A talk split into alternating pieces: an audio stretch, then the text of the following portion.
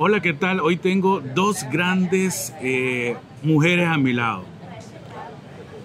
Taí Blando, una joven, no, eh, no está en el rango de los millennials, ¿o sí? Soy millennial. Sos millennial, o sea. Aquí, Está buenísimo. aquí está, una millennial con todo y todo, ¿verdad? y tenemos generación X, ¿o no? O Baby Buster. No, X. X, ¿verdad? A Adriana Reyes. Dos grandes mujeres me acompañan hoy para discutir un tema bonito, retos del género en una sociedad moderna. Y eso estábamos hablando previo a, a ahorita grabar, eh, que las transformaciones que hemos venido sufriendo generacionalmente, las condiciones que nos pone la sociedad, la misma familia, las condiciones que nos ponen. A mí me ha tocado criar dos hijas mujeres eh, y mis hijas eh, me han cambiado muchas perspectivas respecto a la mujer, el rol de la mujer. Eh, otra cosa también que yo entiendo de que eh, en mi formación mi mamá estuvo más cerca de mí. Yo creo que eso sucede en estas sociedades latinoamericanas. No sé ustedes que la mamá se pega más al varón. Así es, Y- por- y el la- rol viene siendo la madre educadora. Ok, y, y- y la mujercita se pega más al papá. porque es el padre protector. Es el protector. Entonces ahí arrancamos y arrancamos mal también. Porque ahí arrancamos con un poco de concepto. Yo, yo le digo a mis hijas, defiéndanse, si te dan, da duro. Pero yo soy el hombre, ¿verdad? Que le está, estoy formando hombres sin querer. No sé ustedes cómo han vivido esta transformación. ¿Está ahí? Fíjate que ahorita que lo decís, yo soy súper unida a mi papá. ¿Sí? Mi papá es mi mejor amigo, o sea, desde chiquita hasta el día de hoy, yo lo veo como mi brother, mi mano derecha y nos entendemos súper bien. Y he cuestionado más a mi mamá en, en estos temas de género. Eh, siempre por ver como, como hablamos de las cosas de la casa, de los oficios del hogar, de ¿Quién los permisos? Sí. de los permisos también, cuando yo tengo un hermano mayor, entonces cuando yo vengo creciendo, ¿verdad? Atrás de él, a mí me toca ya pedir permiso de hacer algo, me dicen que no, a él le dicen que sí, es como, espérense, ¿qué pasa acá? ¿Por qué? Porque soy niña, entonces eso, como no lo puedo creer, o sea, eso, ¡ah! no lo puedo creer, que yo tengo que venir a servir la comida y estar viendo tele esperando que les sirvan porque soy niña. Entonces comencé a cuestionar muchas cosas. Entonces en mi casa, sobre todo más chiquita, era como ese cuestionar constante donde yo me di cuenta de que el machismo, algo que se inculca subconscientemente, o sea, ella no, ni a mí, digamos, ni mi papá tampoco lo hacen eh, con toda la intención, no, lo hacen porque también fue lo que aprendieron en su casa Y así educaron. así lo educaron y así mis abuelos y así para atrás cientos de años. Pero yo dije, wow, eso es lo que estamos, eso es lo que estamos reproduciendo, por eso hay que cortarlo, o sea, por eso alguien tiene que cuestionar las conductas y decir, Y decir "Espérense, por qué. ¿por qué? No, pero las estructuras sociales, por ejemplo, un colegio, si a mí en el colegio me miraban, porque mi mamá me enseñó a lampasear y barrer, si uno de los compañeros del colegio me miraba lampaseando, era una burla. Y eso eran meses y meses de burla. Entonces, de repente, el mismo, la estructura social de los colegios donde nosotros vamos, se vuelve como un condicionante y te regula comportamiento.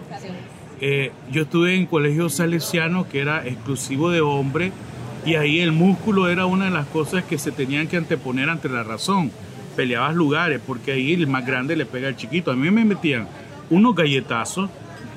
Vea que, Y me, que no podía me, llorar. que me, me le da, no, no puedes llorar porque sos varón, los Sí. varones no lloran, eso te lo inculcan también.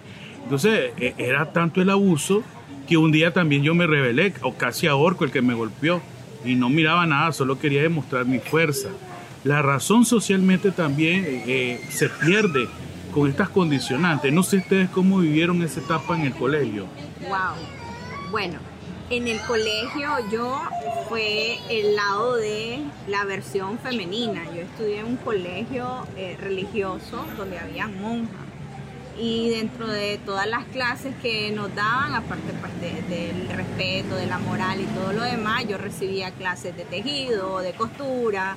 O sea, a mí me estaban preparando en mi tiempo libre para que yo hiciera cosas. Cosas de casa nada más. cosas de casa, que fuera ordenada, que llevara mi uniforme pulcro, entonces yo tenía que hacerme cargo de algunas cosas como planchar, eh, ordenar. eh, ser puntual con, con mis deberes y todo lo demás. Pero a veces... Pegar botones y todo pegar eso. botones, hacer funda. Y yo a la hora de llegar decía, pero, o sea, ¿por qué? ¿Por qué? Y, y me molestaba mucho porque me pasaba igual, lo mismo que está ahí, que mi hermano no tenía esas obligaciones tan inculcadas como yo lo tenía. Y sin embargo, eh, sí es cierto que hay cosas que te van a servir para, para futuro, pero te das cuenta y, y que llega un punto de frustración y te cuestionas por qué, porque ves esa división entre un, entre un, este, entre un hermano y una hermana. Si se supone que somos de la misma familia, se supone que somos ambos hijos, que necesitamos tener la misma, el mismo respeto, amor, No, cariño pero y eh, actividad. estás O- mencionando algo increíble. Cuestionamos. Y ese cuestionamiento, la familia cómo lo ve. Sos Sin rebelde, sos una rebelde, sos, sos- sos la oveja negra, como dice. Yo fui oveja ¿Qué negra. pasa? Yo fui la oveja Vos sos oveja negra. Yo soy negra. oveja negra. Bueno, yo soy oveja ¿Por negra. qué ¿no? brincas? Cierto. ¿Por qué brincas? ¿Por qué Calla. cállese? O sea, no Ok. podés. No Entonces podés, te esto es mete, así. te mete en problema el, Oh, el claro. cuestionar. Sí, claro, claro, porque al final, si no me daban el permiso y yo me extendía en mis horarios, yo estaba mal, castigada. Pues, castigada. Entonces a veces yo compensaba con buenas notas. Yo Ajá. ahí yo a mí no me tenían que decir nada Yo de también. mis notas, pero sí me cuestionaban el tema social, que yo quisiera andar de permiso, que quisiera andar eh, con mis amigas, que, que me fuera a dormir a casa ajena. Claro. Ah, no, eso, era, eso era de ¿Por muerte, qué? Porque a la hora de llegada era la única que la niña que estaba en la casa y no tenía con quién más. Claro. Entonces, claro, yo me quería socializar con mis compañeras y estar en compañía y poder compartir cosas que a mi edad yo necesitaba. Pero eh, justamente a veces creo que confundimos eso con disciplina. Es que esta no tiene disciplina y no es así. La disciplina se puede ver de diferentes maneras, pero no significa que va a cortar los espacios sociales que puedas tener. Pero es que no están retraídos o prohibidos. O dejar fluir tu creatividad, porque a mí me conta eso y me suena, o sea, vos a vos te puede haber gustado otro tipo de cosa. O sea, ¿por qué la actividad que te enseñaban tenía que ser precisamente esa? En vez de permitir qué te gusta, preguntar qué te gusta y lo, en lo que te gusta yo te voy a potenciar. ¿Te gusta la pintura? Pintura. ¿Te gusta esta otra actividad? Esto, ahora, imagínate que te hubiera gustado boxeo, fútbol. Ya, o sea, antes eso era como, no, no, no, no, que la niña, ¿Va a querer eso? que la niña va a querer eso, andar jugando ahí como con los varoncitos, con los hombrecitos, no, no, no, no, no. Entonces, a mí me pasó, yo estudié primaria en un colegio mixto, hombres y mujeres, y laico, y luego secundaria, un colegio católico y de solo mujeres. Para mí ese cambio, ese choque fue Boom. como boom. Al inicio no sabía cómo sentirme, eh, pero fue bonito, o sea, no te voy a decir, fue bonito. Yo crecí, esos cinco años hizo que entre compañeras nos fuimos haciendo hermanas, una sororidad súper linda, pero muchas condicionantes, desde la parte, desde la estructura, desde el colegio, desde cómo se tiene que comportar una niña buena, una niña que no cuestiona, que, que no va en contra de lo que le dicen, que simplemente tiene que hacer caso. Conmigo la pasaron mal, les dio unos pares de dolores de cabeza. Porque yo eh, creo que desde chiquita fui, tuve esto de que sí, cuestionar. Si algo no me parece justo, aunque vos seas el profesor, Lo cuestiono. lo voy a cuestionar porque no sos más persona que yo. O sea, estás en una posición de autoridad, yo lo comprendo y te lo respeto. Que en ese caso me siento súper identificada. Como salía bien en clases, era como, ¿qué me vas a decir? O sea, simplemente me lo, me lo he ganado, ¿no? Ir a jugar donde una amiga, ir a la casa de esta amiga, poder ir al cine, pero ahí es donde vos comenzás a ver trabas de no porque sos niña, es que él es varón, él sí puede ir porque él es varón, él se cuida. Entonces uno dice que yo no. Pero ciertamente, eh, sí, las niñas están más expuestas. O sea, ahora que lo veo, y no sé si te vos como padre, digo, la verdad es que sí, sí, con todo lo que estamos viviendo a nivel Latinoamérica, mis muchachitas, yo me daría miedo exponerlas. No, da- da miedo, da miedo. Hay una alerta sobre Da feminicidio. miedo. Al Eh, final, por eso es que hay que empezar a cambiar esa forma de cómo criar y, y hacer mujeres más fuertes. de empezar a, a cambiar ese chip. Y La- cambiar el pensamiento de los, no mujeres fuertes, sí. sino cambiar el pensamiento del hombre Claro, en el trato de de, la cuál es mujer. el abordaje En, ese sentido, yo, yo difiero, o sea, porque nosotras, por esta misma situación, nos hemos venido a ser mujeres fuertes. Y no, o sea, o, o no tiene por qué ser así. O sea, la mujer de naturaleza es dulce, es, es suave, es tierna. No tiene por qué endurecerse para protegerse Pero- de un mundo tan salvaje y caníbal. Pero Ay, está ahí se han metido conceptos esto del género también. Sí. En los deportes he visto un hombre que se cree mujer y lo metieron a boxear, casi mata a la chavala en el ring. Es algo fuera de orden. Y también que sigue el pensamiento de, de dirección de entre los padres de decir, bueno, te tenés que casar. Vamos, eso es lo que te espera. Vamos, esto es lo que, Eso es lo que eso es lo que vas a hacer. Vamos, eso es lo que esperamos de vos. Todavía en este siglo XXI siguen esos pensamientos de crianza. Y eso es duro. Yo, yo no me preocupo que mi hija, yo no le digo a mi hija, si te vas a casar, no, te- no me preocupa. Yo estoy feliz que esté así, que sienta su libertad. No sé hoy los millennials cómo se sienten, presionados por casarse. Bueno, mira, yo, que soy la oveja negra de muchos círculos, en, en mi círculo sí tengo varias amigas ya casadas y con hijos, pero estoy feliz, oíste, feliz de estar soltera, de disfrutar mi tiempo, de poder dedicarme a mí, de poder, o sea, no, no siento presión alguna por casarme, ni ahorita ni por tener hijos. Pronto, o sea, tranquila. Es más, quiero decirle a todos los jóvenes, oyeron jóvenes, no, no se apresuren. ¿Por qué? Claro, ¿Por qué? ¿por qué correr? ¿Por qué correr? Siento que eso es algo ya muy noventero, muy del siglo pasado, de, a ver, amor, vas a estudiar, vas a ir a la universidad, vas a hacer una maestría, te vas a casar, comprar tu carro, comprar tu casa, tener un hijo, ya. Eso es Te el faltó el paradigma. perro. El perro. Exacto. Tener el perrito. Tener un El perrito. perro, la casa, el carro. Así es, estás listo. El Ahí paradigma es la fórmula, el paradigma eso es éxito. Eso es éxito. Y hay gente que lo cree así y sin darse cuenta van cumpliendo con esos pasos de forma automática. Pero ahora, con la era de la información, o sea, podemos ver tantas cosas. Yo digo, ala, ¿y, y en qué momento viajas? Sí. en ese paradigma, en qué momento salís a otros países a conocer, a conocer otras culturas, a aprender, a Abrir tu mente. abrir tu Y el, el viaje más importante, viajar adentro de vos. ¿En qué momento te conoces vos mismo? Y mira, amo ese tema, o sea, me encanta eso porque a veces no- nos hacemos en pareja, nos emparejamos y ninguno de los dos se conoce. Ninguno de los dos se No, es un no. desastre. Por eso es que tenemos al final una sociedad que busca soluciones rápidas. Ay, me siento solo, entonces yo necesito tener una persona a la par. ¡Plum! Me casé y a los dos, tres meses ya empiezan los problemas, los conflictos, no me acoplé y luego me fui. O, o te da O miedo deserté, estar solo, deserté el tema. o te da miedo estar solo y te quedas en una relación infeliz Ujú. Porque como no sabes estar solo, pues mejor esto que lo otro. Mal acompañado. Y es, y es un, y es un reto que te, que te pone eh, cada vez de verte, porque no sé si te pasa, pero siempre te preguntan, ay, este, y, y, y está casada o tiene a alguien, te dicen una mujer sola, con un emprendimiento, que trabaja, que le gusta lo que está haciendo, que de repente está en un rubro bien complicado, que no es normal, y, y tiene algún problema. ¿Por qué está sola? ¿Qué le pasa? ¿Qué le pasó? De seguro le se fue vuelve- mal en el amor. Es que se vuelve una amenaza para otras mujeres y para muchos hombres, porque no quieren que ese ejemplo se repita. Esta mujer es es independiente, no le debe nada a nadie, solo vive riéndose. ¿Por qué? ¿Qué pasa? ¿Qué pasa ¿Qué ahí? Yo también. ¿Qué pasa? Yo digo, ¿por qué se sienten amenazados? ¿Cuál es la, por qué, por qué eso es algo que intimida? Por, no lo sé, no lo sé, porque sí me pasa que, que siento varones que se intimidan ante eso y es como, ¿pero por qué?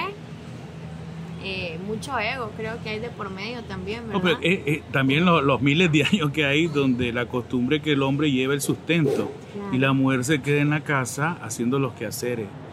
Esto eh, tiene que ver también con los cerebros, el cerebro emocional, el cerebro reptil Aquí conjugan mucho, Sí. porque el hombre quiere dominar Sí. y hay mujeres que no quieren ser dominadas. Y ahí empieza el problema, ¿verdad? Total. Y a mi parecer, un millón de veces una mujer que se sienta bien con ella misma a una que quiera asumirse para hacer feliz a otro. Eso no funciona. Eso no funciona. Ese es un barco que se está hundiendo. Yo soy de la opinión de eso. Sí, sí. Y hay un dicho dice que me gusta el de Michelle Obama, lo que le pasó con, con Barack. Están en una cena esta eh, diplomática y le dice Barack, ve, ahí está tu novia, es tu novia de secundaria sirviendo la ensalada. Con él estuvieras al lado, no, le dice, estuviera con el presidente. Clase mensaje le dio. O sea, Michelle le está diciendo, no, déjate de pendejada. Sí. Yo iba a estar con el presidente de Estados Unidos Sí o casada. sí. Sí o sí, Sí o eso es. Entonces, fíjate, el acompañamiento y ese clic que tiene que haber es importantísimo. Yo, yo de verdad que invito a la reflexión de no depender, esa dependencia y esa herencia social de que tenés que hacer porque hay que hacerlo o porque es costumbre y nadie lo ha cuestionado, ya paremos. Yo creo que es un momento de Hay que parar. empezar eh, a salir un poquito del esquema que, y no a salir un poquito, a salir del esquema, salir del esquema que tenemos nosotros arraigados. Sabemos que, que estamos en una sociedad bastante marcada y que cada quien tiene sus roles, pero salir y encontrar realmente lo que uno, eh, en lo que uno es bueno, en lo que uno puede desarrollarse, eh, no es nadar contra la corriente. Pero Es eso da- da miedo, da sí, miedo. da miedo. Da miedo, no, no sé usted- a mí me da miedo muchas cosas. Sí. Claro. Ahorita yo estoy navegando eh, en un barco que está en, peleando en una tormenta de negocio increíble y tengo miedo. Claro. Ahora, ¿cómo se maneja o cómo administro el miedo? ¿Cómo lo administra un milenio el miedo? ¿Qué te da más miedo? Por ejemplo, eh, eh, conocerte, ir hacia adentro, salir del esquema, ir contra la corriente, da miedo. Quedarme como mi generación pasada me da más miedo. Repetir la historia, eso me da pavor, terror, pánico. Así te lo digo. Entonces yo tengo que ver a cuál miedo quiero, quiero irme, o sea, a cuál me voy a rendir. Yo no quiero repetir los patrones no quiero, entonces no importa. Que ver para adentro, que eh, crecer interiormente, que encontrarte con todos esos demonios y sombras de adentro, heridas del pasado, es duro. Bueno, sí, llevo años en eso, ¿verdad? Y todavía sigo descubriendo cosas y como, wow, esa me dolió. Pero una, yo creo que hablando de género en tiempos modernos, una relación verdaderamente sana ahora se va a dar cuando ambos, vos y yo, cartas sobre la mesa, que hemos venido trabajando, de que nos hemos dado cuenta, porque tu relación viene con una herencia y con una carga. Trae un, para- un patrón Trae- genético. Exacto, entonces hablémonos desde esta honestidad ya sabiendo que nuestro comportamiento viene como consecuencia de heridas. Yo no te quiero herir. Si yo te amo, yo no te quiero herir producto de algo que se dio en mi niñez. Igual la otra persona va a tener el agrado de, de verte crecer, de verte crecer, porque muchas veces esas son las condicionantes. Eh, el sentir que la otra persona es buena en algo y sale bien y sale adelante, uy, qué mal.